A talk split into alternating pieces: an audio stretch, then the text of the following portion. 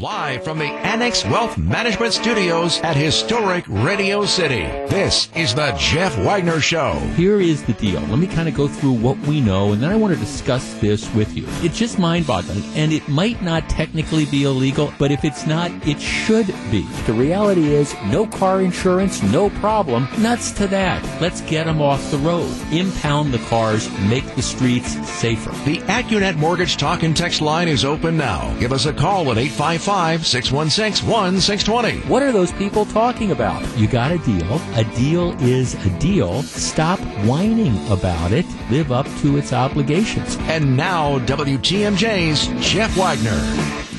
Good afternoon, Wisconsin. Welcome to the show. So glad to have you with us. The weather is getting warmer, the sun is shining. I understand that this is a first world sort of issue, but I, I am in a good mood. You're not going to bring me down because you know, after a couple months, I was finally able to get my hair cut today. And I understand that's a first world sort of issue, but when we've talked about, you know, once things start to loosen up, what's the first thing that you, you want to do? And one of those things for a lot of us, including myself, is I want to go get a haircut. And I was able to, to do that today. It's interesting because the, the place I went, the gal that, that cuts my hair, her and her partner, they just opened back up yesterday. My wife was able to get in yesterday. I don't know how that kind of works, but, but the whole deal was it. I, I felt incredibly secure, safe, etc. Deal was you make an appointment. When you get, there's no waiting inside the place when you get there, you, you text, you're in this case, text the, the gal that cuts my hair. I text Lisa. I said, okay, I, I'm outside. She says, okay, fine. Then, then she comes, opens the door. You, they have hand sanitizer outside. You put that on. You go in. She's wearing a mask. I was wearing a mask. And then you, you kind of get your hair cut. And there was one moment where they have to kind of trim your sideburns. And she says, okay, well, would you, would you take it off your, that, your, the mask off your ear and just kind of hold it in place on both sides? We did it. And it, it just, it worked fine. I think it was as secure as it could possibly be. It was again one of these examples of, I think, how you can reopen and how if you trust people to do the right thing, you, you can work it out. Trust me, I was mu- I would be much more concerned about I don't know piling into one of these big box retailers a few weeks ago and c- getting sick from that than I was about the process they used to, to cut hair. And I was glad to be able to do it because I, I had an opportunity to again hear one of these stories firsthand.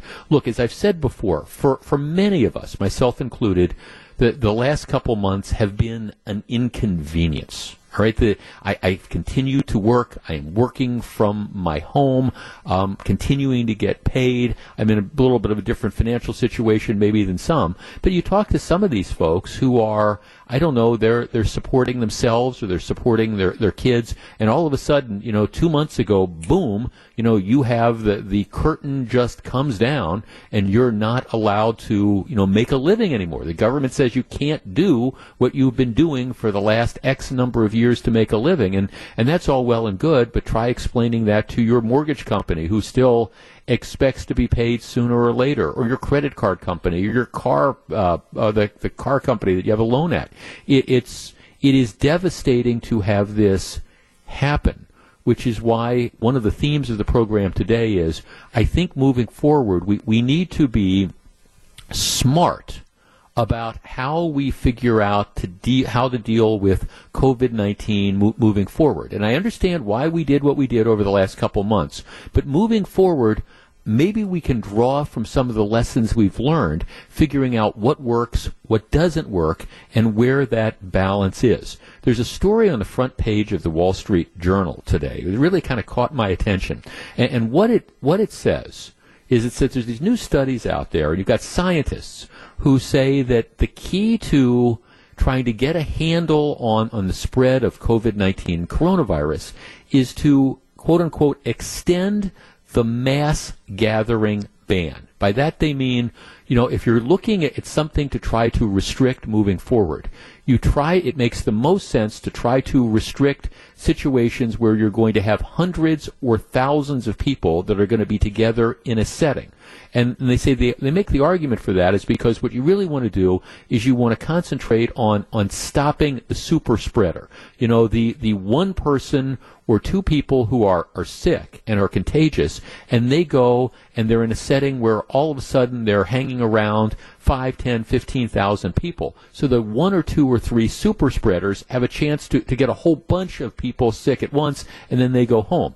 And, and the scientists are saying that approach moving forward makes a lot more sense than worrying about gee, like a, a one-on-one sort of, of thing where you have, you know, one person who might be contagious who goes into a store and has a contact with, with somebody else. And, and yes, that person might pass it on, but it, it's not the situation where you have, uh, again, people that within uh, one sort of contact and within an hour or two, you can have thousands of people that end up getting exposed. It's, it's a very interesting thought, and it's something that candidly makes a lot of sense to me moving forward, more sense than trying to say again, we're, we're going to, you know, shut down the, this small store where there only might be a couple people that are in there at any given time and maybe no more than a dozen in the entire day.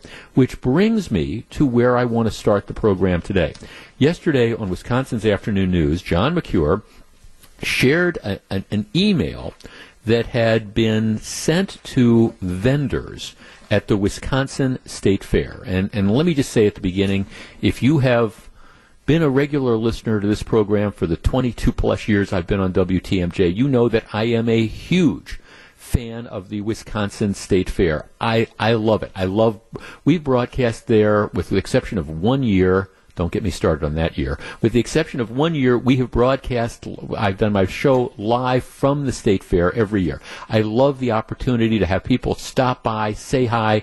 I try to go out during the breaks and talk to folks. That interaction is great. It's one of my favorite things.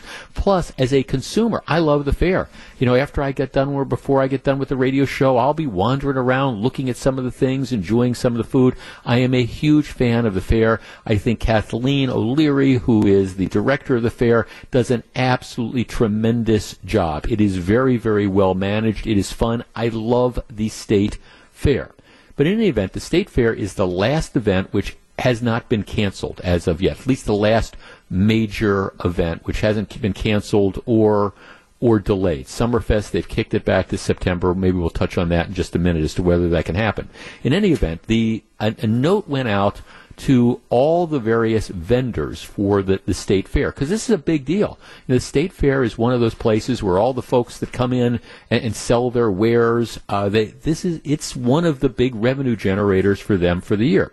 In any event, the email that went out to the vendors says something like this: "We want this is from the state fair." We'd like to take this opportunity to thank you for your check-ins, your supportive calls, your emails, your feedback, and your patience. Many of you have also reached out with inquiries about agreements and due date timelines, and we want to provide you with the following update. As the State Fair Park Board of Directors continue to work with staff and government officials on the safety of mass gatherings related to COVID-19, we have decided to put a hold on sending agreements until a decision has been made regarding the 2020 Wisconsin State Fair.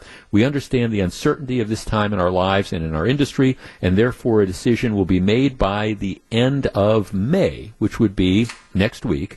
And then, you know, they said they'll proceed accordingly. So they're saying we're not sending out agreements. We're going to decide in the next few days, essentially, whether or not, you know, we're going to be able to run the state fair at the end of July and early August.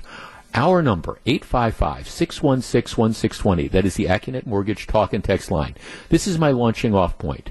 Do you think the state fair should be canceled? And I guess more particularly, you know, if they held the state fair, would you feel comfortable going? And if they'd have to make some adjustment, what would that that adjustment be? I mean, are we really going to be in a point where two months from now? I mean, think about the state fair.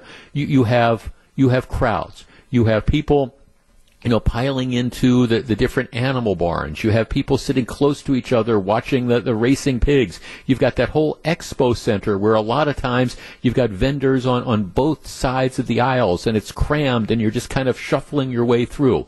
All right, how would you feel about that? And keep in mind, all right, we're now closing towards the end of May, end of June, end of July. So you're talking nine to ten weeks. All right, is should the state fair be canceled for 29 for 2020? 855-616-1620. That's the Accunet Mortgage Talk and Text line. And if it isn't canceled, would you go? We discuss in just a moment. If you're on the line, please hold on. This is Jeff Wagner, WTMJ. This is Jeff Wagner on WTMJ. 855 616 1620. That's the Accunet Mortgage Talk and Text line.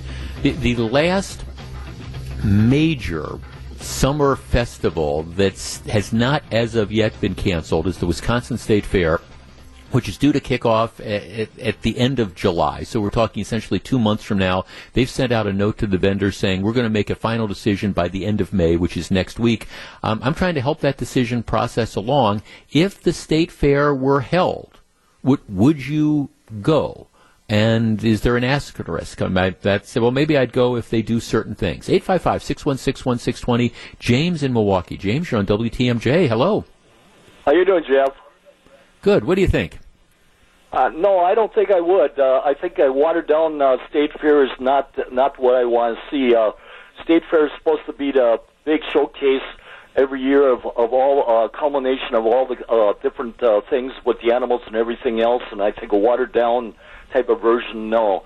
I think bring it back next year, b- bigger and better, and and let us all have fun compared to just. Uh, a few people and a few vendors and everything else, and just saying that's state fair. No, that that's not right. Well, let me ask you before you. What, what if they didn't water it down? What if they said, okay, we're gonna we are going to stage state fair in two months the same way we've always staged state fair. We're going to have the midway there. We're going to have the the barns that are full. We're going to have the expo center that's going to be jammed. We're going to try to run state fair just like we've always run state fair. Do you think that would work? Yeah, I think it would, but uh, are we all willing to uh, wear masks, and are we all willing to accept, uh, uh, how do you say the word, uh, all, all the restrictions that are going to be put on there to, uh, yeah. you know, for state fair and stuff like that? Maybe next year it would be a lot better because maybe the restrictions would be a lot less. Uh, I think that uh, possibility we wouldn't be able to run state fair too is because you got all those bids in the expo center there. Are we going to keep that or not? Well, no, th- thanks for calling. I mean that that is that's a very very real question because I mean, right now, that's the, the whole expo center is set aside for the you know overflow, and, and, thankfully we haven't needed it. I don't think we're going to need it, but it, it's there. And I, I, see Governor Evers has hundreds of millions of dollars set aside for uh, again overflow hospital facilities in case there is a resurgence of COVID nineteen, and we need hospital beds that we've never used. Jeff in Fox Point. Jeff, you're on WTMJ. Good afternoon. Hi, Jeff. If things improve and if there's a band there I really want to see, then I would consider going.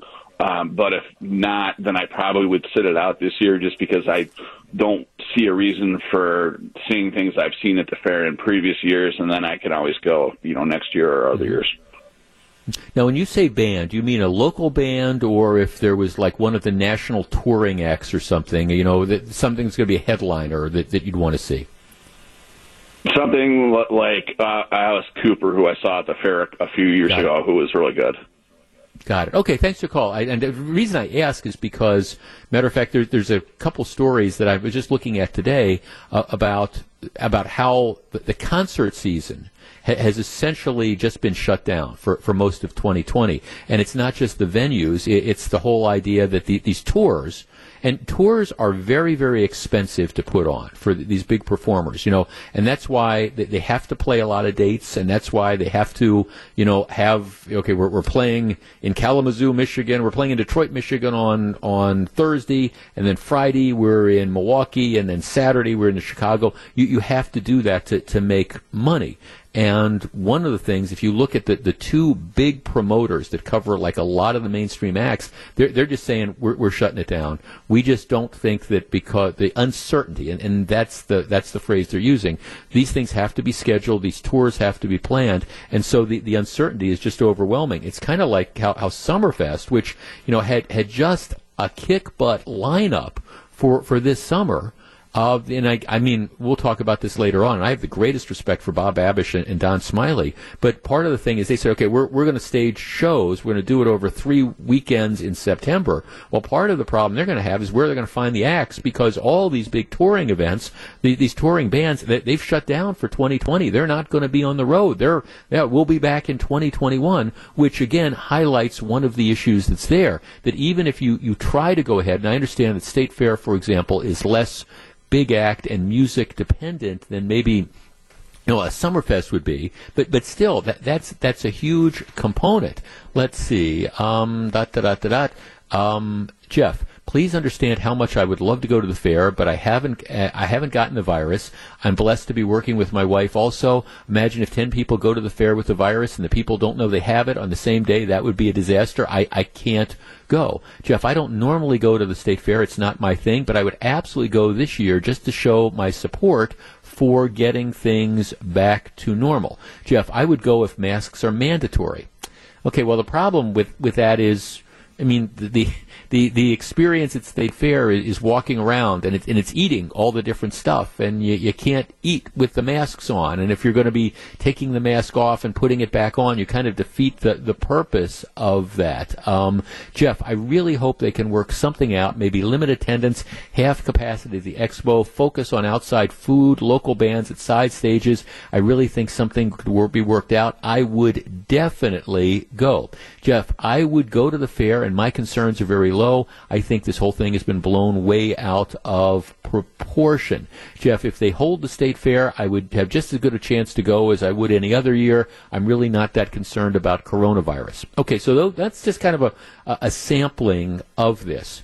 Here, here's kind of my take on this.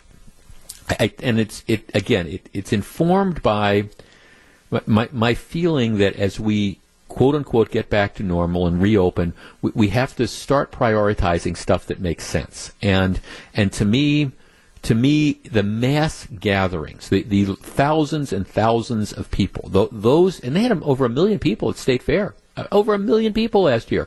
Though it's the mass gatherings that you need to be the most concerned about because again, that's the situation where you have, you know, one or two people who are contagious that can come into contact with large numbers of people and then you get the exponential spread. And, and look, and I understand, yeah, you, you can go into the, the liquor store and you can interact with one person and you can get it and then you can give it to your family. But that's, that's not spreading hundreds and thousands of people. That's the problem. It's the mass gatherings. You look at that, you look at the time frame that we don't know what end of July and August is going to look like as far as mass gatherings. You think of what the nature of state fair is all the different vendors and the food stuff and the, the going down the giant slide and the and the, the jumping on the rides and things like that. You you look at all those factors, and I will be honest, and this comes from the perspective of somebody who is a huge fan. I, I just don't see how you can put it together. I, I just don't, especially since you got to start signing the contracts, you got to get the stuff lined up. I just don't see how you can do it. And if you're going to try to do it on an incredibly scaled down basis. Well, we're not going to have the expo center. We're only going to allow prepackaged food or whatever. We're going to make people wear masks. Okay, you've you've kind of defeated the whole purpose of what it is that so many people love about State Fair. If they had State Fair and our management said, Jeff, you know, we're going to give you the option of broadcasting there or not. Would you be willing to take a chance? My answer is yeah, I, I, I would go. I would go. I'm not sure they would let me go, though, to be uh, perfectly honest with you. I, I'm not sure how our management would feel about that, even if they held it. I think it's just such a daunting task. And look, and I'm a guy who's all in favor about reopening stuff. I just think it's such a daunting task. I don't see how they can pull it off. I hope I'm wrong. Back with more in just a minute. This is Jeff Wagner. Jeff Wagner on WTMJ.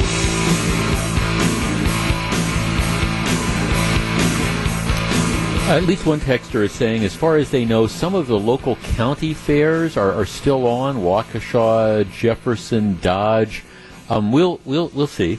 Um, I guess we'll, we'll see as time goes on. And like I say, I I, I hope.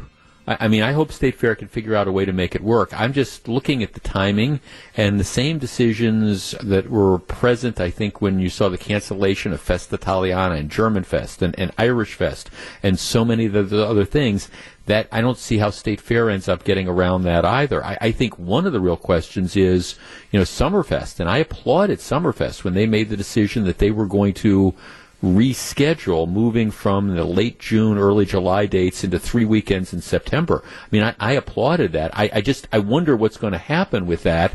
Number one, because again, you're still going to have the concerns about the mass gatherings. That's, that's not going to go anywhere.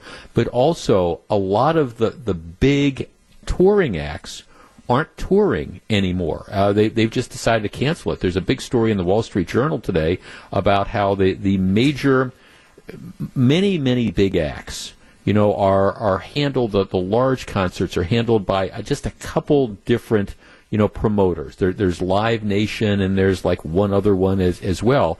And what they're finding is for again a lot of these a lot of the venues when, when these these bands go out on the road what happens is because the cost of production is so great, it, it, just, it just costs so much money to do this, you, you have to have that's why they call it the tour. You, you have to have a series of dates that are lined up, and you have to be able to move from place to place.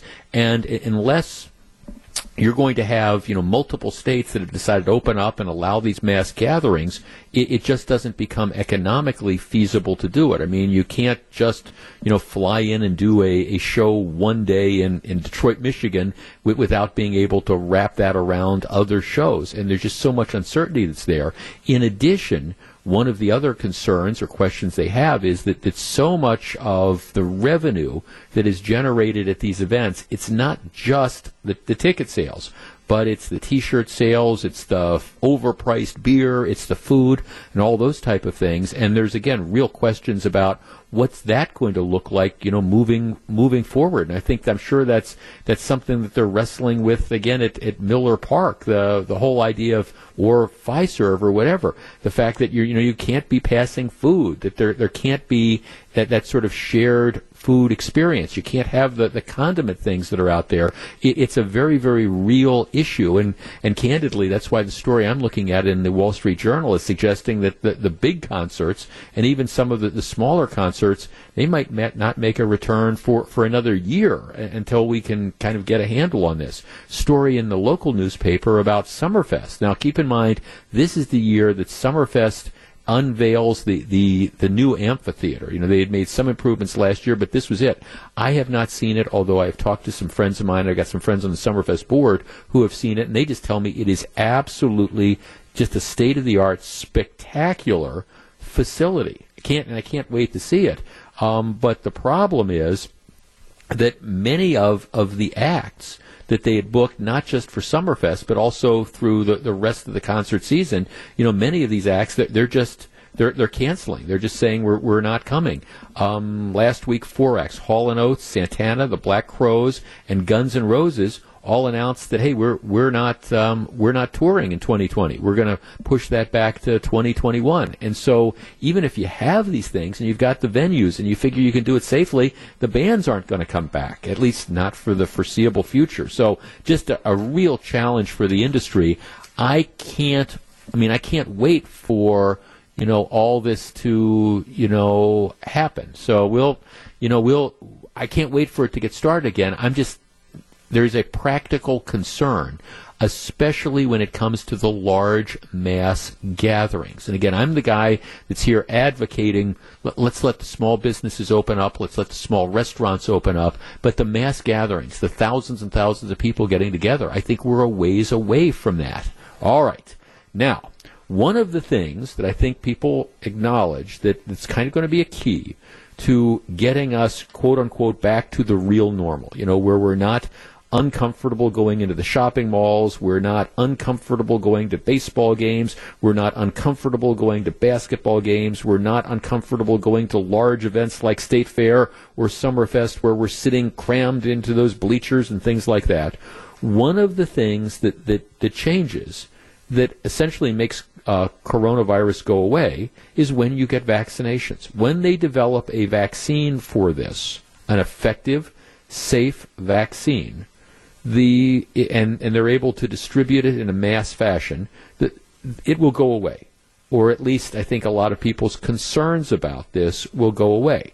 As we have talked about on multiple occasions, though, the key to that is that a large number of people be willing to go and, and, be vaccinated. And as we've already discussed, I know that there's there's many people out there who say they're they're reluctant to be vaccinated, um, and they're certainly not going to be willing to be vaccinated in the first wave. The, the whole idea being, well, you know, we, we don't know. They might say it's safe, and then, you know, who knows? All these people get vaccinated, and then suddenly there, there turns out to be some other huge problem that people didn't anticipate. So, I mean, a number of people, and you know who you are, and I, I get it, have said, look, you know, we're, we're not even anti-vaccinations. We're not, we're not those people, but, you know, they're going to rush whatever they get. They're going to try to get it out as soon as possible, and we don't want to be the quote-unquote guinea pigs. You know, maybe a year or two we'll, we'll be willing to do it, but we don't want to do it right away. All right. So, given the fact that adults in the U.S. typically delay or skip all sorts of vaccinations, you know, if if there is a vaccine that is available sometime in the fall or the winter, and people decide that they're not going to get it, should they be forced to? Our number, 855-616-1620. That is the Accunet Mortgage Talk and Text line. We, we say, in some states, that you can't send your kids to public schools unless they have been vaccinated, unless there is an overriding health issue. That is extremely controversial. There are real smart legal scholars out there that think that the government has the authority in a public health matter to order that people get vaccinations. They, they, they think that, I mean, there's some people that, that say they do it. Just as I frequently say on this show, though, just because you may have a right to do something, and by the way, I take no position on the question of whether or not the government has the right to legally require you to get a vaccination. All right, let, let's put that aside. But just because you have the right to do something doesn't necessarily mean it, it's the right thing to do. All right, 855 616 1620. That is the Accunet Mortgage Talk and Text line. Once we develop a vaccine, whenever that is, should people be legally required to get to take that vaccine? 855 616 1620. That's the Accunet Mortgage Talk and Text line. And should the government require anybody who does not have a legitimate health eh, concern, I mean, a health issue, should they be required to get the vaccine for COVID 19 when it is developed? 855 616 1620. That's the Accunet Mortgage Talk and Text line. What do you think? I'll tell you where I come down on this, and we will discuss in just a moment. This is Jeff Wagner. You're listening to Jeff Wagner on WTMJ. 855 616 1620. That's the Accunet Mortgage Talk and Text line. A lot of really smart legal scholars thinks the government has the right in a public health crisis to require you to be immunized. So if you when we develop a vaccine to for, for COVID nineteen, and, and who knows when that's going to be, but when we develop it, there will be a, a certain percentage of the population. I don't know, 20%, 30%, 40%, 50%, I don't know, who choose not to get vaccinated. Should the government be able to require people to get that vaccination? 855-616-1620, that's the Accunet Mortgage Talk and Text line. Tristan in Waupaca. Tristan, you're first. Good afternoon. Good afternoon, Jeff. How are you? I'm good. Okay, should the government be able to force you to get the vaccination? Uh, truthfully, no, I don't think that they should. Uh, I understand the public health crisis of it and, you know, needing to look out for everybody. Um, but right now we're living in a world where if you want to go outside, you should go, or it's personal choice. Um, I think that's what it's going to boil down to with the vaccine as well. Um, I think what we will see, let's say we live in a world hypothetically where the vaccine is, is available everywhere. Uh, once you get it, I would foresee maybe hospitals issuing a medical card, something proving that you have been. Um, and I could see small businesses putting up restrictions. Uh, you need to be vaccinated in order, because they can obviously deny to mm-hmm. serve anybody for whatever reason. Um, but I, could foresee that happening, and then you know that would start a whole other chapter in this whole COVID thing and controversial and arguments. well, well, but but you but your point, you see, you make an outstanding point because let's talk about the flu shot. Um, there are a number of people in a number of dif- different industries. I mean, if you work as a healthcare worker now, there's you work in a hospital. Many hospitals, maybe most hospitals, require you to get the flu shot because you're going to be around sick people, or and and so you know you don't right. have a choice. You if, if you want to if you want to be a nurse at X hospital, you got to get the shot. So I think you're right. Businesses could certainly say, "Hey, look, we we don't want you getting this and coming in and infecting other employees." I, I think you probably will see that. You don't have to work here, but if you do work here, you better have that vaccination. Absolutely, and like I said, I think that will. Uh, you mentioned this being very controversial. I think that will spark a whole new wave in this COVID chapter. Uh, we'll see a lot of you know people are already freaking out if they have to wear masks in certain businesses. So right, it, let, it's going to be let's get the shots. Yeah, exactly, exactly. Thanks for the call, Tristan. I appreciate it. 855 616 1620. That is the Accunet Mortgage talk and text line. I let, me just answer it this way. I, I, I, don't know about whether the government should require people to get vac has the has the legal authority to do it. So we're we're, we're pushing past that. And I'm not one of these anti-vaccination guys. As, as I've said, my conversation once they develop something is going to be with my doctor and I'm going to. I, I mean, I, I, trust him when he tells me to get these different shots and all. And, and if my doc says, Jeff, I, I think this is appropriate for you, I'm that that's why I have a doctor. Okay, and so I'm I'm going to you know do in this particular area you know what medical science says is best. And I'm and it's easier for me because. Again, I don't have I, I don't I don't have adverse reactions, or I haven't in my entire life to shots and things like that. But that is an individual decision that I'm making. I don't think the government even if it has the authority, I don't think the government should be telling people in these particular situations that you, you have to get this particular vaccination. Now, it's one thing that that's just as a general rule. Now, if you want to limit things, like for example, I think it is perfectly reasonable to say, hey, if you're going to send kids to public schools, you know, they, they have to be protected and you have to have the vaccines if you want to take, you know, advantage of that. So I do think that there's limitations and there's things that you can do to encourage people to, again, get that vaccine. But if the government were to come out and say, okay, now this is mandatory, what I think is going to happen is you're just going to have it, it's just going to be an ultimate nightmare because there's going to be a large percentage of people who are just going to flat out refuse to do it. And, and, then what happens? Do we start putting people in prison for, for doing that? It's one of the reasons why at the same time that you develop a vaccine, it's also so important to develop a, a therapeutic. In other words, something they have like, like Tamiflu now, something that if you get it, you can take it and it can minimize the, the consequences. Um, now, admittedly, not for everybody. Let's see, our text line has just exploded. Um, Jeff, I would say no, they should not be required to take the vaccine. If you're sick from COVID and you are at risk of possibly dying, you can take the vaccine and save your life. Well, not after you have it. Jeff, if people in this country feel coronavirus is so dangerous that they need to shut off the economy and cause financial destruction, then people better be willing to get the vaccination. Um, if people are willing to think it's as bad as that, they better be willing to take the, you know, shots.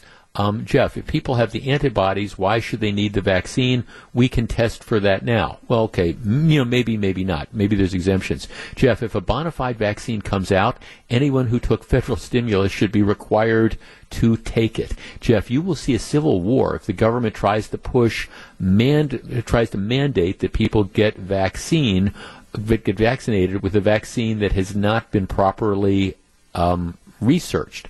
Well, okay, the, the, thing would be, you know, forget the proper research. I mean, what, there, there's there's all sorts of vaccines now that have been properly researched and have been in use for years and years, and still people make the decision that they're not going to get it. Jeff, even if the government would mandate you have to take the shot, I guarantee you 30% of the country would not take it, which again raises the issue of what do you do with those 30%. I don't think it's going to come to that.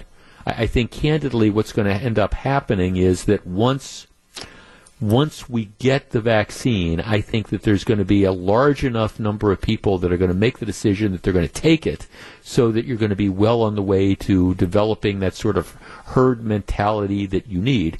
Other people might be at risk, but it's going to be an increasingly smaller number of people. Back with more in just a minute. This is Jeff Wagner, WTMJ.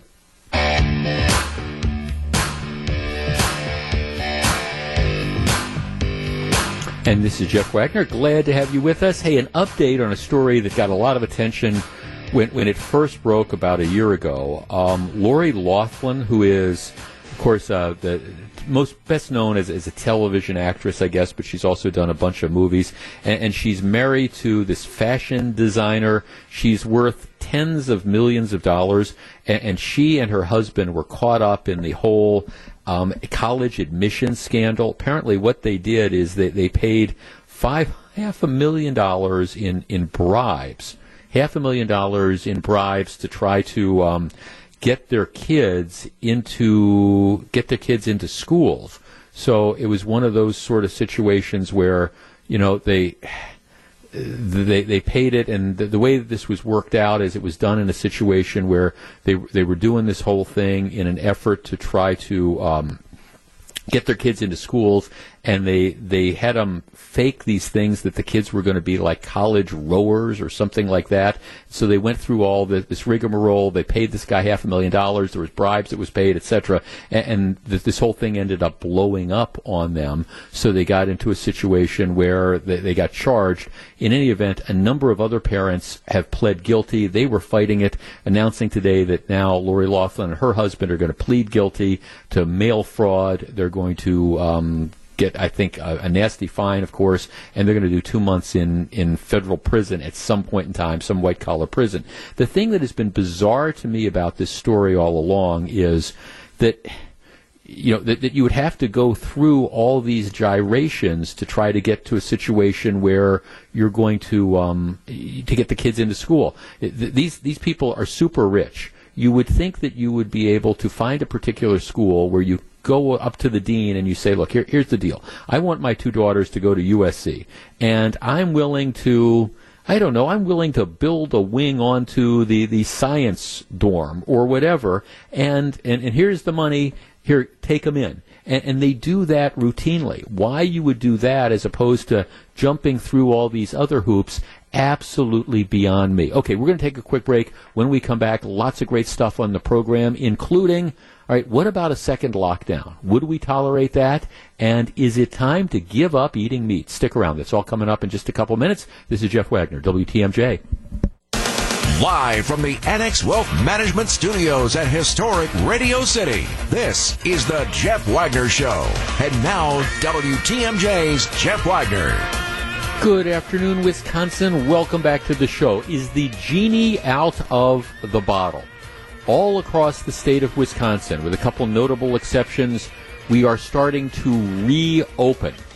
Dane County, and I, I sent out a tweet about this. Dwayne, Dane County has the, these. It's this bizarre set of, of rules and different guidelines and standards, which makes very little sense in many respects, but is almost impossible to get to. You, you get to the idea that Dane County, uh, where there's actually recently has not had that many instances of new cases of coronavirus, even with the actual the increased testing, looks like Dane County might not be getting businesses open in any sort of meaningful fashion for you know who knows how long. What that's going to do there, I don't know. Tom Barrett He's the same way. He says, "Well, look, I'm I'm going to use my authority as the mayor. We think that there is still this ongoing health pandemic, and you know we're we're not going to be opening stuff up, but because." I'm getting political heat from certain parts of this community, then I'm going to open up the barber shops, you know, which he doesn't say that, but that's kind of what happened. It's sort of this bizarre sort of thing that, okay, you know, there's some politically powerful people who want some things opened up, so we're going to open them up. But, but Tom Barrett, trying to keep Milwaukee locked down, Dane County keeping itself locked down, most of the rest of the state, not all, but most of the rest of the state starting to reopen. And again, I, I think it's a good idea because I think the truth of the matter is that COVID 19 is going to be with us. And, and so what we need to do is we need to figure out how we're going to live with it. We need to recognize that, that people are going to get sick. We need to keep it out of the nursing homes. We need to keep it away from the people who are most likely to have very serious results if they get it.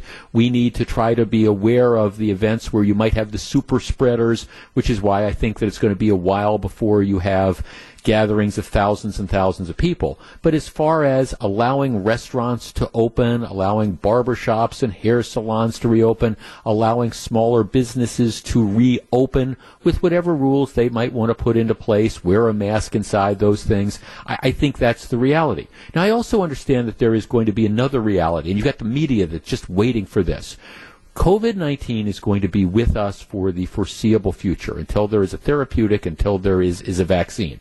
So as you increase the testing, there's going to be more people that test positive.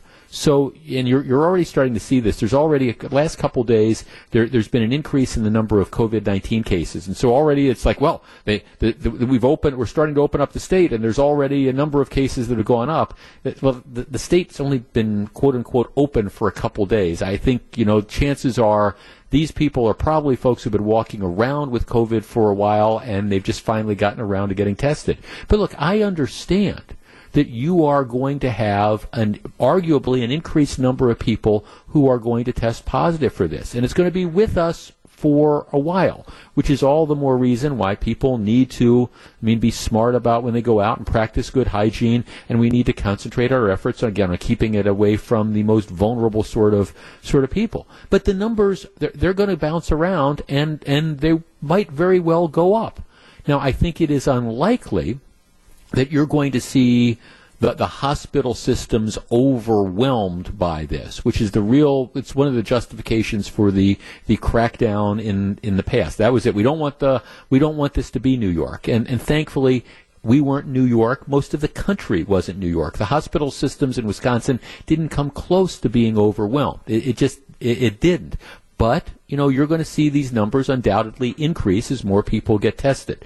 So there is going to be pressure at least from some elected officials and on some elected officials to try to put the genie back in the bottle, to go to that that that barber shop or that hair salon where the people have been out of work for for two months. And if we have a, a spike in the numbers, oh my gosh, we've got more people that are testing positive there's going to be pressure on some people to say, all right, we need to go back to where we were in early March. We need to lock down the state again.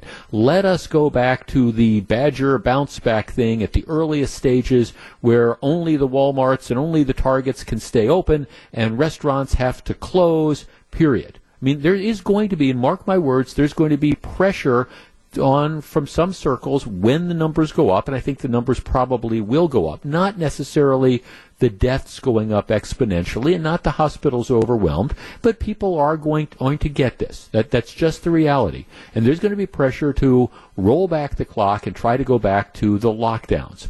Our number 855-616-1620. That's the Accunet Mortgage talk and text line. All right. Do you think the general population would you tolerate going back if the government were to come out with an order and say, okay, we're going back to where we were last March, we're locking down the state again. What would be the public reaction? 855 616 1620. That's the Accunet Mortgage talk and text line.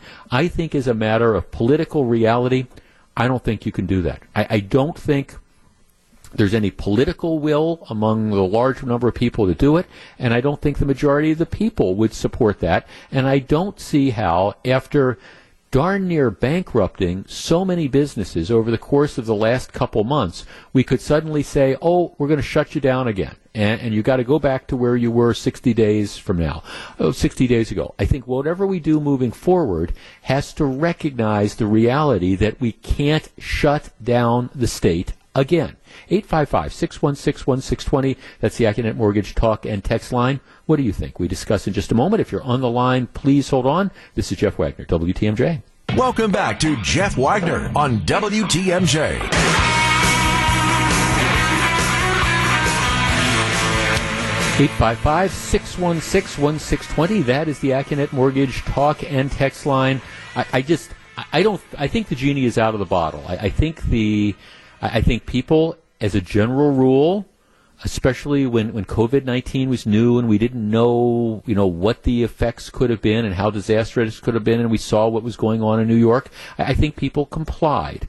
But I, I think there is quarantine fatigue. I think we're starting to recognize what we did and I'm not going to criticize the decisions that were made, but I think, you know, when we look back on this, I, I, think you can argue that maybe we should have targeted the higher risk areas. Maybe it didn't make sense to close a lot of businesses and leave others open. I, I think that there's lots of fair stuff that you can say now that we know, you know, we can look at what we did. We were well intentioned a couple months ago, but I don't think that there's any way as a practical matter that we can turn around and we can now say, hey, all you businesses that, that were closed for, for two months and you've survived on all this, well, now we're going to close you again. I, I just, I don't see that a, as a reasonable sort of thing. Now, you know, can you tinker around the edges? Can you say, okay, we're not going to have the mass gatherings and things like that? A- absolutely.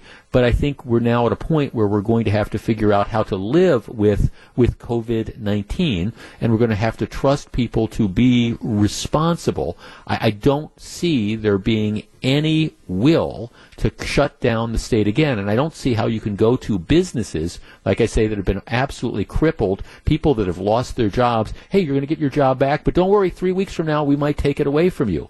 Um, you know, not going to happen. Jeff, okay, let's go to the text. I think, like everything these days, people's behavior will allow political party lines um, to, to follow. Loyal liberal Democrats will comply again, feeling it necessary. Libertarians and conservative Republicans will refuse, rebel, and engage in civil disobedience. Well, I, I hope it certainly doesn't come to that. Um, Jeff, what don't you get? The more you open things up, the more cases there will be. Majority of people don't follow rules. Well, I, that, I understand. The more you open up, the, the more cases there will be. My point is you have to figure out how to live with that because you can't close the country and you can't close the state for a year or two or three years, which is why you have to concentrate on trying to make sure that fewer people, you know, engage in behavior that's likely to get them sick. And you have to concentrate your efforts on keeping it out of, again, the nursing homes where people who get it are likely to have really bad consequences. But if the goal is absolute safety, you're exactly right. You're not going to. You're exactly right. You're not going to do it. But the the goal of the lockdowns was never absolute safety. The goal of the lockdowns was make sure the healthcare system doesn't get overwhelmed.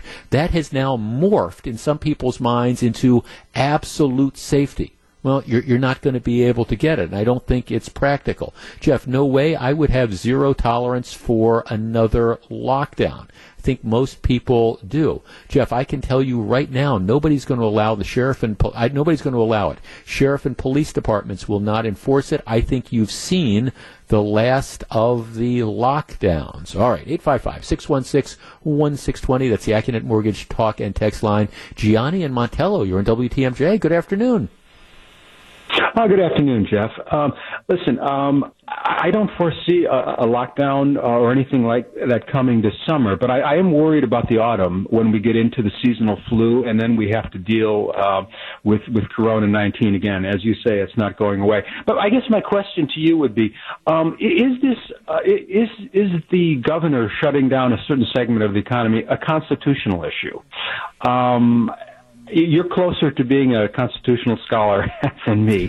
so, uh, could you speak on that? Um, does this violate um, the, the, the, the Constitution of the United States?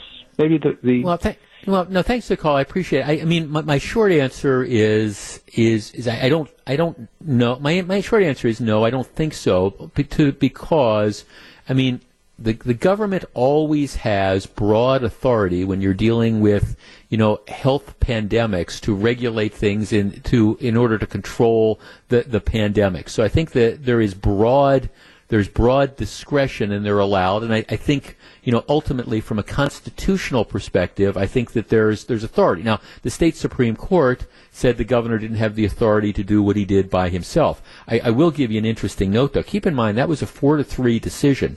One of the members of the Supreme Court, Justice Kelly, who who was involved in that decision, he's he's leaving. He lost his reelection bid, and so he lost his election bid. So he's going to be leaving in August. So I mean, it's very much you know what what happens when you have a, a liberal justice who comes on, who perhaps would be much more inclined to dis- to side with the other side. What happens if if that whole issue gets replayed? Now, I again, you know, would the Supreme Court reverse itself? I, I just throw that out there as a question, you know, and say, okay, no, the governor does have the authority to do it.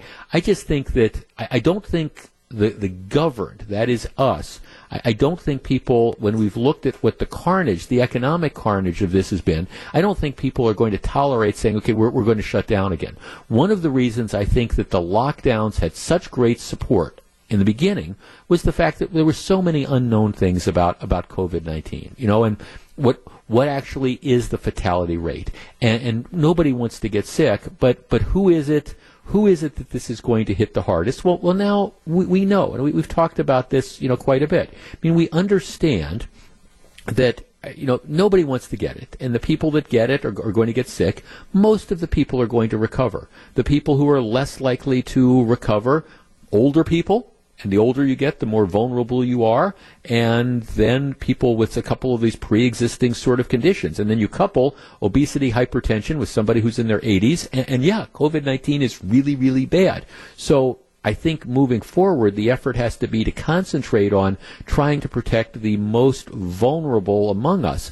But if you want to have absolute safety, it's just it's just not there. And and if we're looking for absolute safety, well, all right, can we then literally say we have to shelter in place for a year or two? And, and the answer would be no. And again, I go back to what I've been saying repeatedly.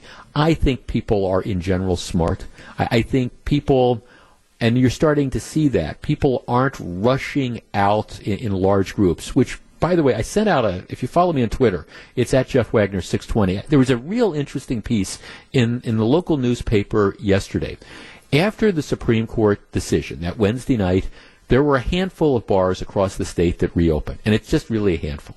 And and I don't fault the TV stations; they're looking to try to get ratings and stuff. And they ran out and they found a couple of these bars that had a lot of people in them. Actually, even some of the bars that were open didn't have that many people in them, but people weren't wearing masks because you can't drink beer and have a sandwich and eat while you're you're wearing a mask. And they found a college bar in Platteville, and, and they ran this, and that became the national story. It, it's interesting because we, we are now tracked and, and, one of the things, many of us have the cell phones and we have the tracking data that, that's available. So the, these researchers can go back and they can look at that data and they can see movement. And interestingly, um, since the since the bars and restaurants have opened, um, by tracking using that tracking data, there, there's only been a three percent increase in total movement, uh, which is what I was saying all along. I mean, I understand there's always going to be these isolated situations where, where people run out and pack into the crowded bar, but that's not most people. Because most of us, we, we don't want to get sick. You know, yeah, yeah, I, I, like being able to get my hair cut this morning, but you know, I, I don't want, I don't want to get sick. I don't want to get the woman who cut my hair sick. So yeah, we'll, we'll wear masks if we're asked to do that, and we'll, you know, make sure the, that there's not, you know, people that are piled in on top of each other, and you're not going to have the waiting rooms. Most people are willing to do that, and and most most businesses they don't want to get their clients sick. And for most people if it's a situation where oh gosh you know i, I don't want to go and i don't want to sit for 20 minutes on a bench you know jammed in with all sorts of other people they're they're not going to go do that. Most people are are smart. And, and, that's why, and I think that's what the, the numbers that you were seeing are. You know, even though we've opened stuff up, there hasn't been the, this mass mass increase in movement of people. It's why I think we can trust people, but it's also one of the reasons why, and this is a lesson to Governor Evers, and it's a lesson to the people out in Dane County, and it should be a lesson to Tom Barrett, that this genie is now kind of out of the bottle. And, and you better, moving forward, just telling people that they can't do something. All right, we're, we're now past that. We have to figure out what the plan B is, and my suggestion would be allow people to do what they want mass gatherings aside, that's a different story, but start to allow people to do what they want, but make sure that they know how to do that safely and encourage them to do that and encourages the businesses to do that safely. Just saying. Jeff Wagner, WTMJ. You're listening to Jeff Wagner on WTMJ.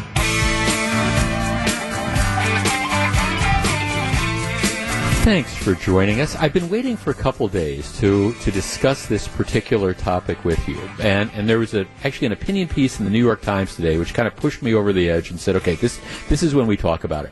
The, there was a story the other day, America's obsession with cheap meat. Now, if, if you look at where we've had, let's talk, talk about Wisconsin.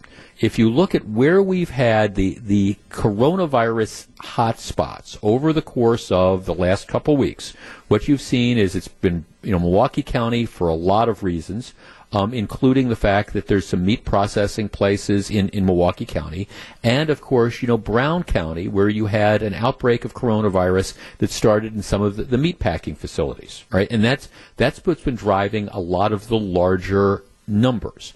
So, uh, and that is not uncommon. Um, if you look at last week, the White House came out with like six. They came out with ten coronavirus hotspots, and six of them were, were centered around areas that, that were meat processing. And apparently, what what's been happening, or at least what did happen, was that you'd have coronavirus that, that got somebody got infected that worked at a meat plant, and then they ended up infecting other people. And then in a lot of these meat plants, what you have is the employees live in close proximity to each other, so then they'd go home and they'd infect their, their families. You also look at some of the stuff and some of the ways that, for example, you know, the, the meat plants were were operating and you have lots of people. It, it, it's it's a miserable job. It, it really is. You have people that are on assembly lines and they're very close to each other and they're in very close proximity to each other and the the face mask there's there's water and stuff and the face masks are getting wet and people are pulling them across and they're touching stuff. It, it's it's a difficult situation. Now, the meat companies are trying to adapt to this. And, and what you see now is you see they're operating like at, at half production. What they've done is they've separated they, have separated workers on the line, which means that they can't process as much meat, which is one of the reasons why you have, again, meat prices that, that are going up. So the the companies are trying to address this. But nevertheless, it's one of these industries where if you care about COVID-19, there, there, there's, it's an inherently risky thing. Okay, I, I, can do my job sitting in my, my upstairs office, but you know, meat packing and you know, meat slaughtering, these slaughterhouses and stuff, you're you're on the line and you're there and you're you're interacting with, with other people, and there's almost there's only so much that you can end up doing. You can do the best you can, and I think it's fair to criticize some of these meat operations as saying that they didn't do enough up front. But nevertheless, it's it's something that's going to be vulnerable because you're going to be close to people, and like I say, in a lot of the plants, the the workers you know live close to the plants. They you know live close together. It's just the nature of that. So anyhow that that that's just the, the background. And if we're going to continue to eat meat we're going to have to realize that there are going to be some risks that are associated with it. Which brings me to this story that appears in the New York Times today. It's an opinion piece. The end of meat is here. If you care about the working poor, if you care about racial justice, if you care about climate change, you have to stop eating animals. Let me just read you the first couple paragraphs. Is any panic more primitive than one prompted by the thought of empty grocery store shelves? Is any relief more primitive than one provided by comfort food? All right, most everyone has been doing more cooking these days, more documenting of the cooking, more thinking about food in general. The combination of meat shortages and President Trump's decision to order slaughterhouses open despite the protests of endangered workers has inspired many Americans to consider just how essential meat is. Is it more essential than the lives of the working poor who labor to produce it? It seems so. An astonishing six out of ten counties that the White House itself identified as coronavirus hotspots are home to the very slaughterhouses the president has ordered open. And then it goes on. Despite this grisly reality and the widely reported effects of factory farm industry on America's lands, communities and animals, and human health long before this pandemic hit, only around half of Americans say they are trying to reduce their meat consumption. Meat is embedded in our culture and personal histories in ways that matter too much. And then it goes on and on and on. And then it says people need to be aware, and this is the time, people need to use COVID 19 as the motivating factor to get off of meat, to stop eating meat, because it's dangerous for the workers who produce it and then it's got all the other problems as well. You've got, you know, a disproportionate number of the working poor who have to put themselves as risk to doing this. So let us tee this up. 855 616 1620. That is the Accunet Mortgage talk and text line. All right. We, we've seen the outbreaks and we've seen a disproportionate impact on people who are working, you know, in, in the meat industry. No question about it. All right. Should we make this decision, I'm not talking about government action. This isn't the government's closing them down, but should we make a commitment that you know we're we're not going to eat meat anymore. We're going to stop this. We're going to stop exploiting the working poor. We care about racial justice. We care about climate change. We're going to use coronavirus as the excuse to I don't know, get meat off our diet. Are you willing to take that step? 855 616 1620. That's the Accunet Mortgage Talk and Text line we discuss in just a moment. If you're on the line, please hold on. This is Jeff Wagner. This is Jeff Wagner on WTMJ.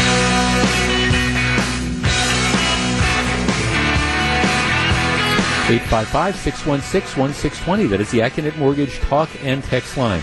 Now, I understand when I launch into this, some of you might be kind of rolling your eyes saying that this can't be serious. I am telling you that this, you are starting to see this more and more. The idea being that first of all, there's always been a lot of people who, who didn't believe in eating meat to begin with. And now, never wanting to waste a good crisis, you have the fact that, all right, you, have got these disproportionate number of people who work in this particular industry who've come down with, with COVID 19. So maybe this is a recognition that we need to protect these people. And the only way we can do that is by shutting down the, the meat plants. And that means that maybe it's time for America to, to give up eating meat. And if you are a responsible, concerned citizen, you would do that. To which I, I would say, all right, first of all, the, the, there, there's lots of industries where just, just the nature of the business is stuff that people are going to be exposed. That that's it. You're working on an assembly line. Are, are we going to do away with cars because you know in, in, many cases you know you've seen outbreaks of again COVID nineteen at, at auto plants or things like that. Are are we going to do that? My answer would be no. Secondly what what would be the effect if suddenly we flipped a switch and we decided, okay, we're, we're not going to eat meat anymore? Think about think about the effect that that would have on, on the overall economy. As it stands right now, it, it is a brutal time to be a farmer who raises poultry, who raises pork, who raises cattle. It, it's a brutal time. One of my um, very good friends worked for most of his life. He's retired now, but he worked for most of his life in the meat industry. And, and I've been talking about this. He still has a number of friends who work actually in, in the whole Brown County area. And I was saying, you know, what's been going on with this? He said, it's, you know, it's brutal. He said, first of all, the, the way the, the supply chain works is that you have, you know, farmers who, who raise, and I understand that some people are going to be uncomfortable with this, but, but animals are raised for slaughter. Animals are raised to be turned into meat that, that the rest of us that we eat. All right, and so there, there's these time limits on this. For example, you raise, let's say you raise pigs. Right there's there's this idea is okay at a certain point in time, whether it's four months or whatever this is, that's when the pigs have been raised and that's when they're sent off to slaughter. Well, what's going on right now is because you have the meat plants that are operating at reduced capacity what happens is there, there's a backlog of hogs. And so, you know, what does the farmer do? You've raised all the, these hogs, and now, you know, you, you can't get them to market. So what, what do you end up doing with, with them? It's creating just huge ripples through the entire supply chain. Can you imagine what would happen if people would suddenly decide to flip a switch and say, okay, well, well, now's the time that we're going to give this up? Jeff, I'm willing, here's some text, I'm willing to pr- pay more to protect workers and improve their conditions in order to keep eating meat. Well, you're, you're going to end up doing that. Now, whether it's going to end up protecting the workers or not, I don't know. But again, you know, I'm a supply and demand guy, and, and what's going to happen is the demand for meat isn't going anywhere. That's just the reality. The demand for meat is not going to change. The supply, at least in the short term, though, that's where you're having the problem. Because again, the meat packing plants, because they're again spacing people out. They they they're not able to process as much meat as they were before, so there, there's less stuff coming out. So as a result of that, yeah, you're going to end up having to pay more. Whether that translates into um, you know other stuff, I don't know. Jeff, what about the millions of Americans who make their living from farming and beef? Yeah, well, actually, the guy that wrote this opinion piece doesn't care about them. Um, let's see. Um, dot, dot, dot, dot, dot, dot.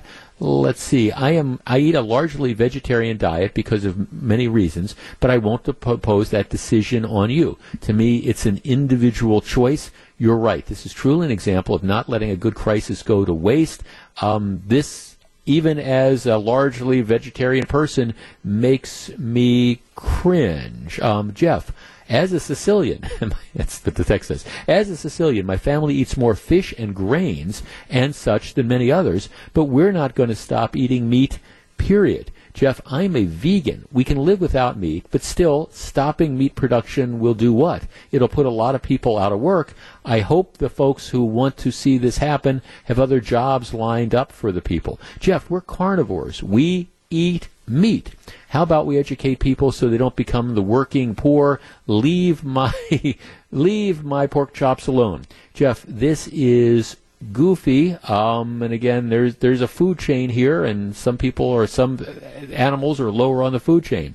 Jeff, if we eliminate meat from our diet, where are we going to get all the land to grow all the fruits and vegetables and grains that would be required to feed the entire nation? All of these are are valid valid points. Um, look, this this is the bottom line, Jeff. It doesn't matter to me one way or the other because I buy my beef from a local farm in Ozaukee County. The cows are free of steroids and graze on all natural feed. I buy half a cow at a time after getting it butchered and wrapped. The beef costs me under $3 a pound. That includes steaks and hamburger patties already prepared. It, it's perfect. Well, I appreciate that and respect that, but to me, it's still a situation of, I mean, I like going to the grocery store and I like saying, okay, today we're going to have chicken and tomorrow we're going to have hamburger and on Saturday we're going to treat ourselves and we're going to have steaks and that's the way that we're going to end up doing it. The end of meat is here. That's what the headline story says in the New York Times today, at least the opinion piece. I don't think so. Now, might we have to pay a little bit more in the short run for this? Yes.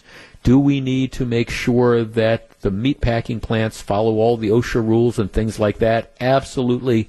But the end of meat, I don't think so. Back with more in just a couple minutes. This is Jeff Wagner, WTMJ.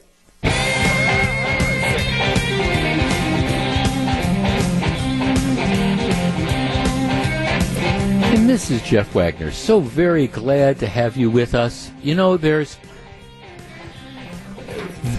when, when it comes to what we're dealing with now, you know, coronavirus, there, there are very, very serious concerns. And I, I think people are well intentioned as to what some of the things that they want to do. And I, I, think hopefully we have learned from some of the stuff we did a couple months ago and we see what's worked and what really is unnecessary and some of the stuff that we did that, that probably didn't make any sense. And I, I hope we can learn from that stuff moving forward. But it is always interesting me to me about the things that, that people obsess about. And there's a story like that going on in, in the news today.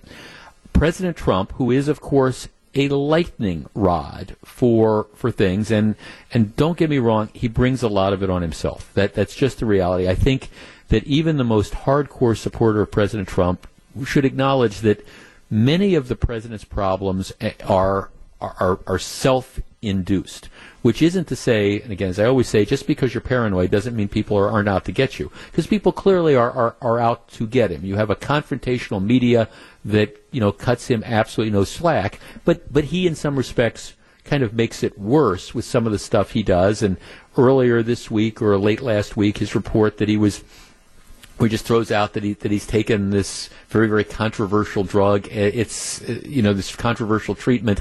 Well, that that started a thing on a couple days. Well, today he is, and I think as we're speaking, he's en route right now. He he may be there, but he's visiting a, a Ford manufacturing plant in Michigan. Now, the Ford plant in Michigan, and one of the reasons he's visiting it is because they've they've changed over, they've switched from auto production to um, they're, they're producing ventilators and things like that. So he, he's visiting this particular plant, and it's it's in you know on the southwest side of Detroit. Uh, Detroit is of course in Michigan. The governor of Michi- Michigan is Gretchen Whitmer, and she is arguably the most aggressive let's shut everything down. One of the most like militant, let let's use the power of the government to lock down the economy in order to make people safe. She, she's arguably the most militant governor when it comes to that. All right, so that that's been the battle, and, and she and President Trump have been going back and forth and sniping each, each other for for a while. So President Trump is coming. He's going to visit the, this auto plant. The auto plant has a rule and the rule says people who come in here should wear masks. Now, again, we've we've talked about the whole mask thing on this program on on, on multiple occasions. I, I think, regardless of how you feel about masks, I think it is it's reasonable for It's reasonable for a, a business to I- impose the rules. You you can you can certainly make a suggestion to people in general that that they should be wearing masks out in public, and that's all well and good.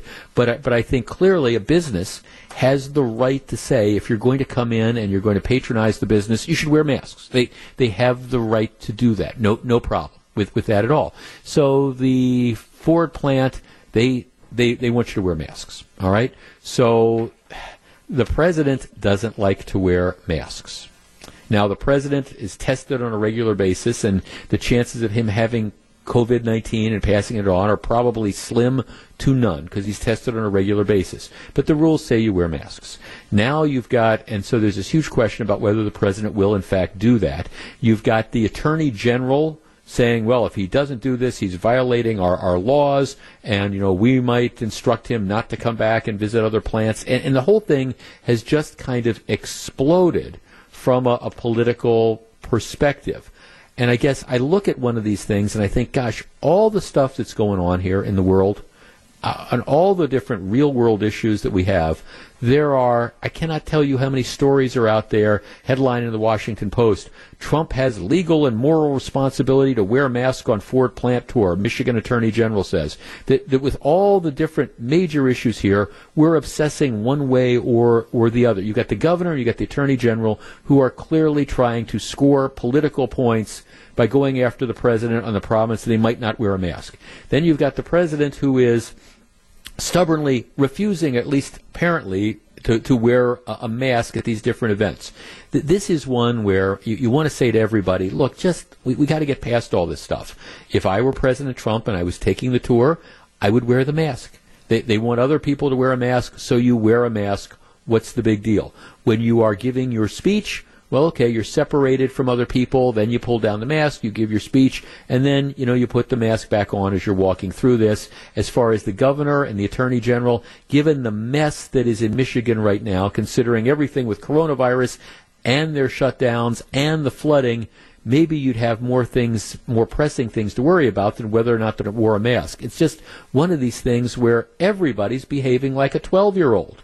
I'm sorry, that's an insult to 12 year olds. When we come back, if they open it, will you go? Stick around. This is Jeff Wagner, WTMJ. Live from the Annex Wealth Management Studios at historic Radio City, this is the Jeff Wagner Show. And now, WTMJ's Jeff Wagner. Good afternoon, Wisconsin. Welcome back to the show. Yeah, uh, this is, of course, Memorial Day weekend. It's a Memorial Day un- unlike any other because all with a couple minor exceptions, all the different Memorial Day, the Memorial Day parades, a lot of the events that are held at, at cemeteries have pretty much been canceled in an effort to uh, avoid large groups gathering. And it's just, it is extremely unfortunate, but at the same time, it doesn't mean that we should forget what Memorial Day is all about. For that reason, as is a tradition here at WTMJ, um, we're, we're going to do some special Memorial Day related programming tomorrow during the one o'clock hour of, of my show. You know, we, we typically do this almost every year, and and it, it tends to be very well received. So we, for a number of people who said, "Are, are you going to do some of the Memorial Day remembrances?" that you guys always do? And the answer is yeah, yeah.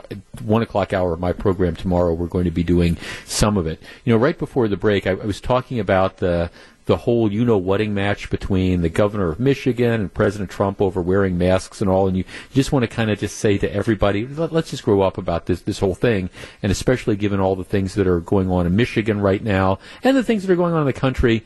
You know, the, the, the two of you, is this really what we're going to have all the, these headlines that are going to be about? And I did make the comment that when it comes to when it comes to using big government restrictions, uh, the, the Michigan governor is is probably the most out there. And then actually one of our, our listeners correctly corrected me. He said, well, Jeff, don't forget about Hawaii, which if you haven't heard this story, I, I told it a little bit yesterday.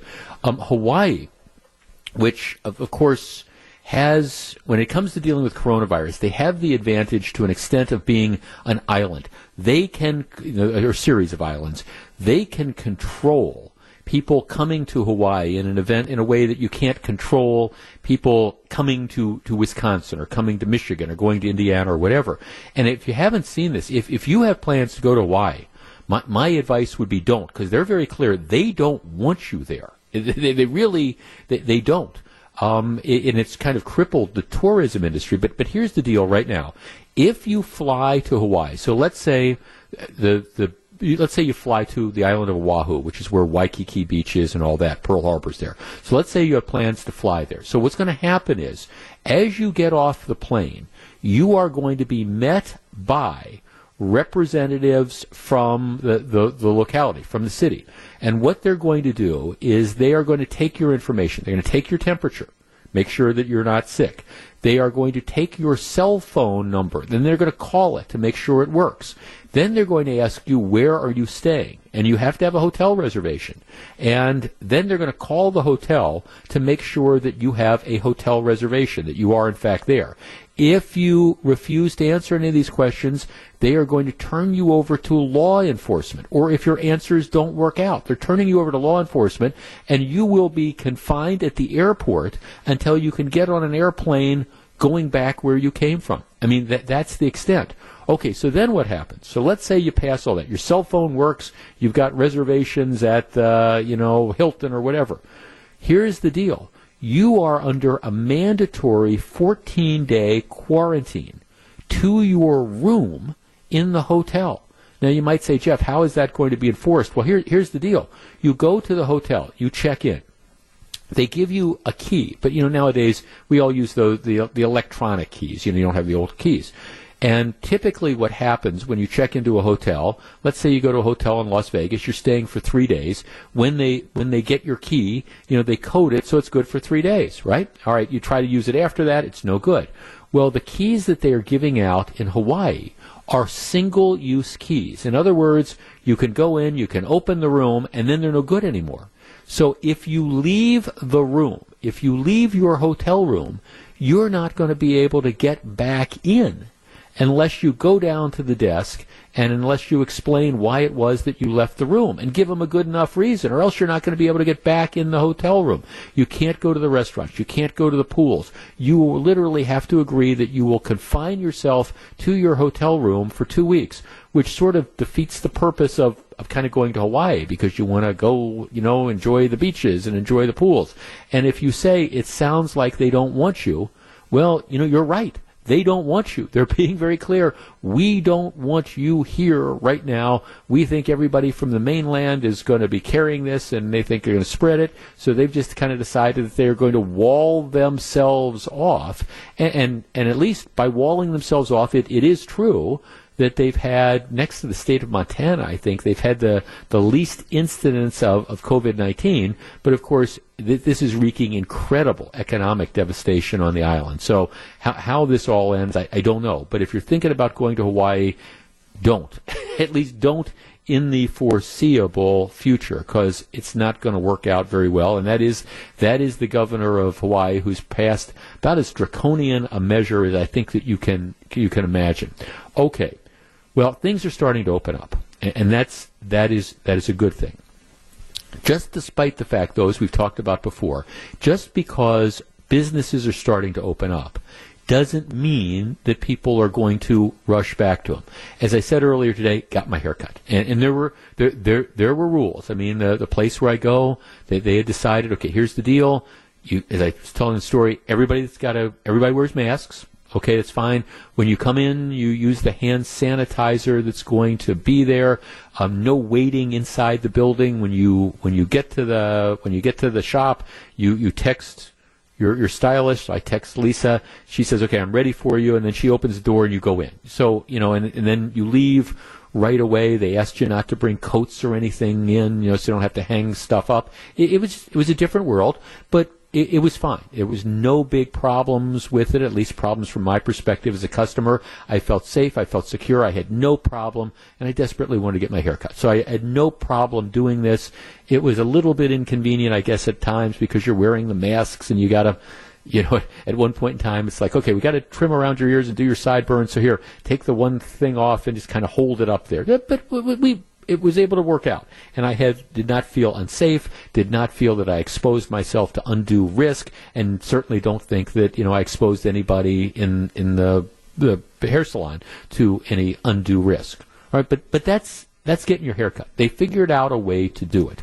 One of the other types of businesses that is opening up today, tomorrow, all, or you know, depending on where you are, maybe it's already opened up, have been gyms and workout facilities, and this is posing all sorts uh, of issues um, because you know you go to a gym, and the nature of this is that you're you're going to sweat right? That that that's it. Now, is it possible to go and to wear face coverings and masks while you're running a couple miles or, or lifting weights? Yeah, I, I, guess it's possible. There, there's that. You know, one of the things that people typically do after they they have their workout is they go into the steam room or they go into the sauna or they go into the shower. Those and then you know they change their clothes. That's pretty much you know gone gone by the wayside. So there's not that.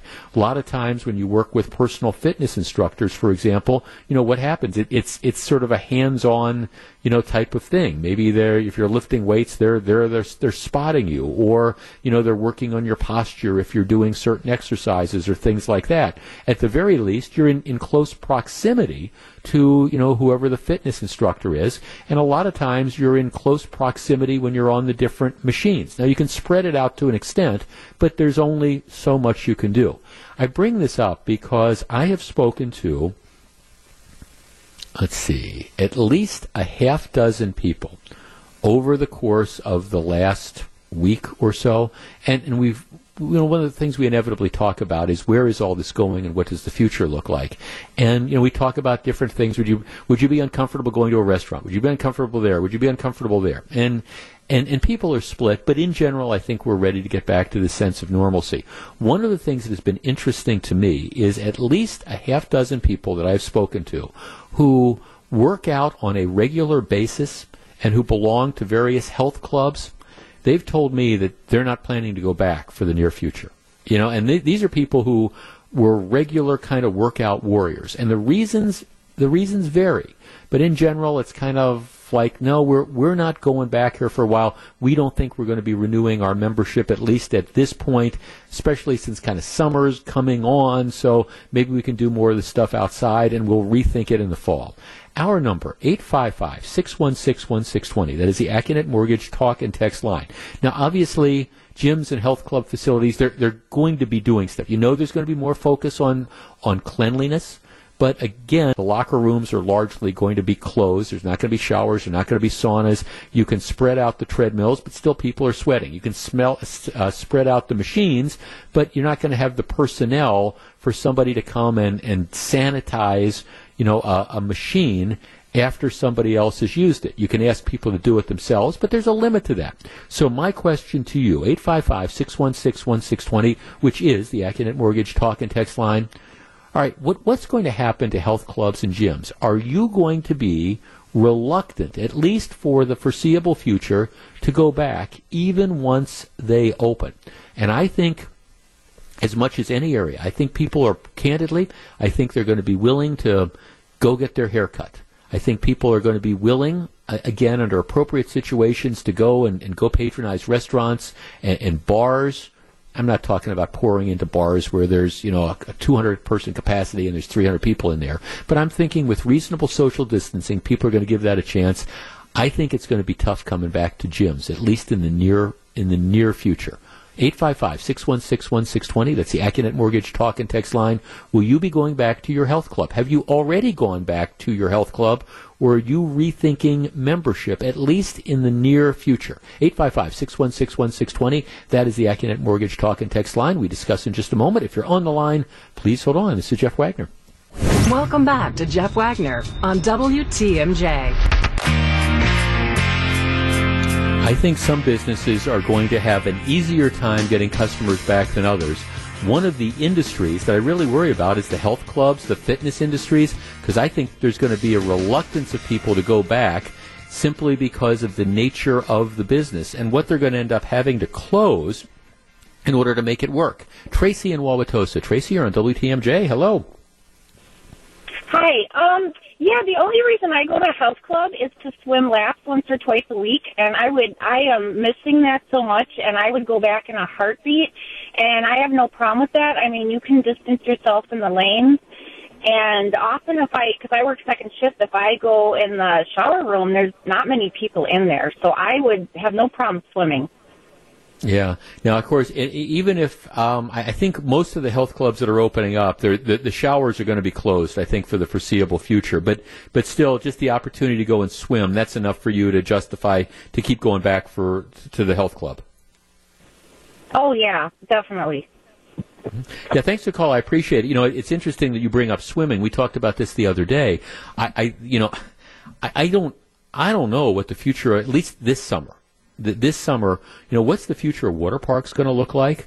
Because I, I guess I saw something yesterday about how you know, like the Grafton Public Pool, they're they're closing it for the summer, and, and I don't know what the plans are going to be for other pools because it, it's extremely difficult to do the social distancing because yeah, it's yes you, you can you can gear it off for lap swimming. You can right. You can separate a pool for lap swimming, and you can limit the number of people in there. But let let's think about most of, for example, the public pools. I mean, what, what is it? It's just it's it's a bunch of people that just kind of like pile in, and there's there's no way people keep their their distances. And you can say, well, you want people to wear masks. Well, you're not wearing masks in the water. It's just it's a very very difficult thing to to do. Um, so, I mean, for water parks and things like that, and then think about your images of water parks with the water slides and all, and it's it's a bunch of kids running up the the water slides, and then you know people coming down one after another. I just, I mean, I, I seriously wonder what this is going to do for the Wisconsin Dells because, I mean, they're the whole business model of any of these places, these water parks, is built on getting a, a lot of kids into an area or a lot of people, you know, into an area and getting some degree of, of volume and, and you can get away with some of that, but you're, I, I, I just, it's, I think it's going to be a tough time for that business, and I think it's going to be a tough time for the, the health clubs as well, because I think there's going to be people who are going to be reluctant to want to, you know, pour back into that. Um, Jeff, some Dells water parks are reopening Saturday. You know, good for them. I, I'll be curious as to how many people end up coming. Um, Jeff, I'm I'm high risk. I have autoimmune disease, so I have to consider this carefully. Um, my son, however, really misses the health club. I know he's going to go ASAP. He is 23 and has you know no fear. Um, Jeff, um, I'm in Dane County with their 14 page order. If they're open up, they're only allowed to open up at 25 capacity. We usually go at night when it isn't busy. I mean, that's the other practical thing as well if you can only open up at 25% capacity, is that does that even make it worthwhile? I mean, for for people to end up, you know, does that make it worthwhile for people to come? Jeff, I don't have a problem going back to the gym, but I'm not willing to pay full price if we don't have access to pools, saunas, showers, classes, etc. Um, yes, Jeff, I just noticed last week that my gym here in Racine um, has has closed and I don't think they're reopening. I think several others in the chain have closed up. I presume because of the COVID nineteen business loss. Well, that's that's the other dynamic that's there. I mean, this is again, it's a real world practical problem. Jeff, I was, as you say, a workout warrior warrior before COVID nineteen took off. I can remember early March when the gyms were still open, how empty I saw them. The only alternative I found is to wipe down the equipment before and after. Still not sure if I want to be doing physical interaction with people yet. I think that um, that's that's the factor that's out there. Because, like I say, there, there's some things there's some things that you can control, but the nature of, of, the workout stuff is going to be more difficult. Jeff, I'm not going back for now. I've adjusted to working out at home. I'll continue to do that.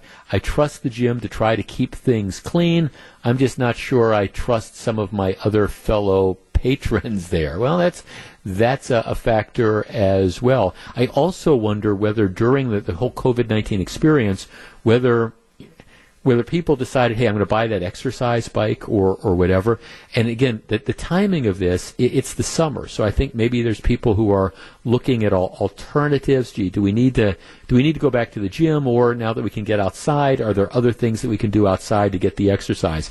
I'm, I'm just saying, all in all, and I'm certainly not discouraging people from making that decision. I think this is going to be an industry that's really, it, it's going to take a while before they're able to make a comeback because the question is, will people feel comfortable? This is Jeff Wagner, WTMJ.